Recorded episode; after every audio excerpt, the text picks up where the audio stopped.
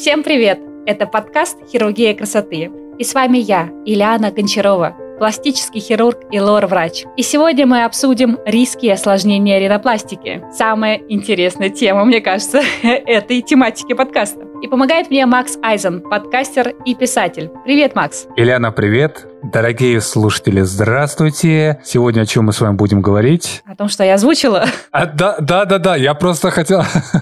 ну все, вот Ильяна, как всегда, сбила мое приветствие, поэтому я просто скажу еще раз вам здравствуйте.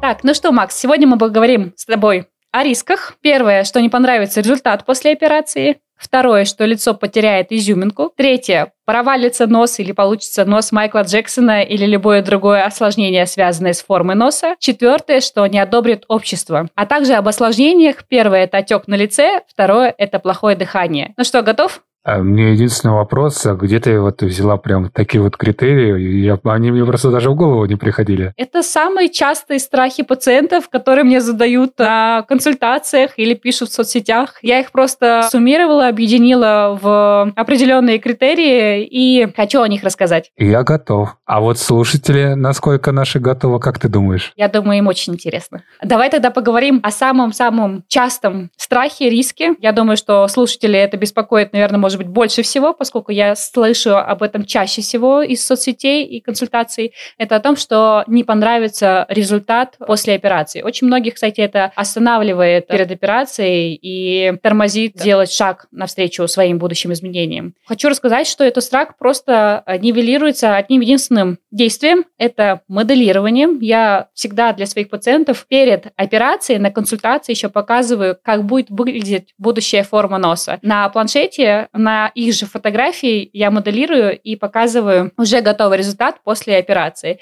И мои результаты, они очень-очень близки к тому, что я оперирую. Ну, 98% совпадения. Может отличаться на миллиметр другой, но в целом получается такое лицо, которое я смоделировала еще тогда на консультации. Пациент заранее видит, какой у него будет результат, и заранее определяет для себя, нравится ему или нет. И если он понимает, что да, нравится, соответственно, он уже идет ко мне на операцию. Поэтому вот этот риск я для своих пациентов исключаю, заранее им показываю, какой будет результат. А были случаи, когда, допустим, людям результат не понравился, и с чем это было связано? Таких случаев не было. Были случаи, когда в процессе реабилитации а результат после операции он получается только через год, когда заканчивается окончательная реабилитация. Пациент видит свое лицо с отеком, и, соответственно, он думает, что так, все, у меня некрасивый результат, слишком широкий нос или слишком большой кончик носа. Он начинает переживать, что ему не нравится, и не всем хватает терпения выждать год и унять свои беспокойства и дождаться, когда будет готов результат. А многие пациенты ко мне приходят, но и ни от кого не, не отказываюсь, нам не, не ругаясь, что беспокоиться. Я знаю, насколько это, возможно, вызывает тревогу. Я всегда своих пациентов успокаиваю и веду их ровно год до конечного результата. И когда они уже доходят, они понимают, что да, все красиво, все получили так, как нужно, нужно. Очень часто бывает так, что люди просто теряются. Там,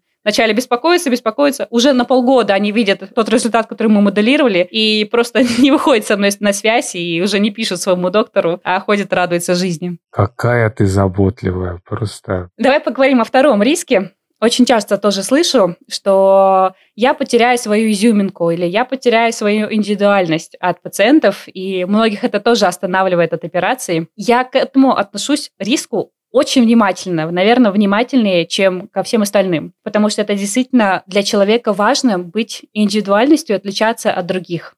Именно поэтому я делаю ринопластику не по стандартам, а для каждого подбираю индивидуально технику и, соответственно, форму носа. Ведь мы все разные, у всех лица разные, у всех разные черты лица, у всех разный характер, и не каждому подойдет один и тот же нос. Поэтому, когда ко мне человек приходит на консультацию, я вначале ментально ощупываю его характер, его, условно говоря, ауру, понимаю, там, передо мной ли деловая, строгая женщина или, может быть, э, мягкая, милая девочка, кому какой подходит больше вариант. Допустим, обычно молоденьким девочкам подходит более вздернутый носик, а вот таким деловым, хватким женщинам более прямой. И, соответственно, я смотрю на их лица. Сколько в этом лице мужественности, а сколько в этом лице женственности, и какую форму лучше подобрать. И когда я делаю моделирование, я учитываю все эти особенности и подбираю ту форму, которая, на мой взгляд, подойдет именно вот этому человеку и сохранит индивидуальность человека. Как правило, это является основой их принятия решения. То есть они смотрят на себя, они видят изменения, они видят улучшения, при этом они понимают, что да, вот это я, это вот мое выражение. Меня доктор почувствовал и понял. И это самое классное в этой работе. Здесь, мне кажется, тебе помогает еще твой творческий подход и навыки художника, которые помогают настолько проникнуться человеком и подобрать тот образ, который ему подходит. Второй раз э, за этот выпуск скажу, это просто восхитительно и прекрасно. Поэтому, дорогие друзья, вот уже первые два риска, о которых рассказала Ляна, она как бы преподнесла таким образом, что не знаю, как вы, но я шокируюсь в очередной раз. Да и вы, и, и ты, дорогой слушатель, который нас слушаешь, наверное, тоже. Обязательно об этом напиши в комментариях и в социальных сетях, а также у тебя есть возможность написать личное сообщение Ильяне Гончаровой, если на то потребуется. Ильяна, ты же не против? Я только за всегда открыта к общению и с радостью отвечаю на все свои сообщения и комментарии в социальных сетях. Ссылки на которые в описании этого выпуска и подкаста «Хирургия красоты», который ты сможешь прослушать на всех популярных площадках России. Ну, а рекламку мы заканчиваем и продолжаем нашу тему риски ринопластики. Я хочу перейти к третьему риску. Риск, что провалится нос, риск получится нос Майкла Джексона или любые другие осложнения с формой носа. Действительно, такие осложнения, риски встречались ранее, может быть, даже 10 лет назад в ринопластике. И сейчас их э, почти, наверное, не встретишь. В моей хирургии, на моей практике такого ни разу не было. И все по двум причинам. Во-первых, это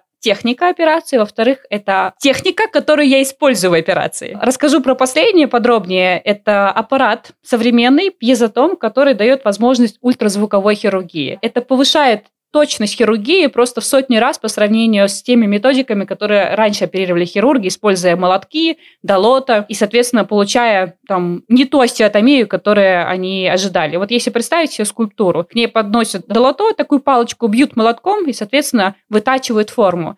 Когда то же самое делали с носом, была вероятность, что перелом, который они планируют, идет не по той схеме, которая ожидается, в результате получают нос Майкла Джексона супер узкий, или проваленный нос, или какой-то асимметричный нос, и хирурги разводят руками и говорят, вот ринопластика – это просто такая сложная операция. Сейчас такого нет, потому что ты точно знаешь, как пойдет линия остеотомии, потому что ты не используешь ни долото, ни молоток, а подносишь просто ручку пьезотома с специальной насадкой, которая аккуратненькой линией проводит остеотомию ровно той, которую ты задумывал.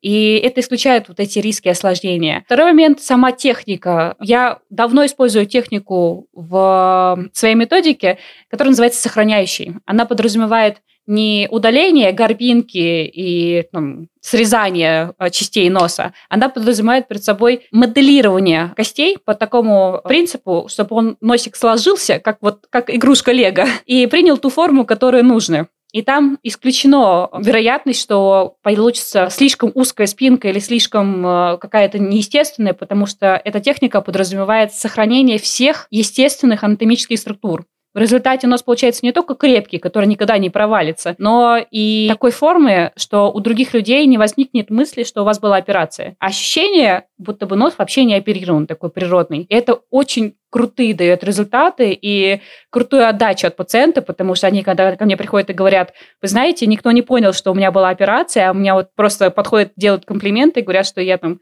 стала лучше выглядеть, и ты понимаешь, что да, не зря, не зря ты как бы вводишь эту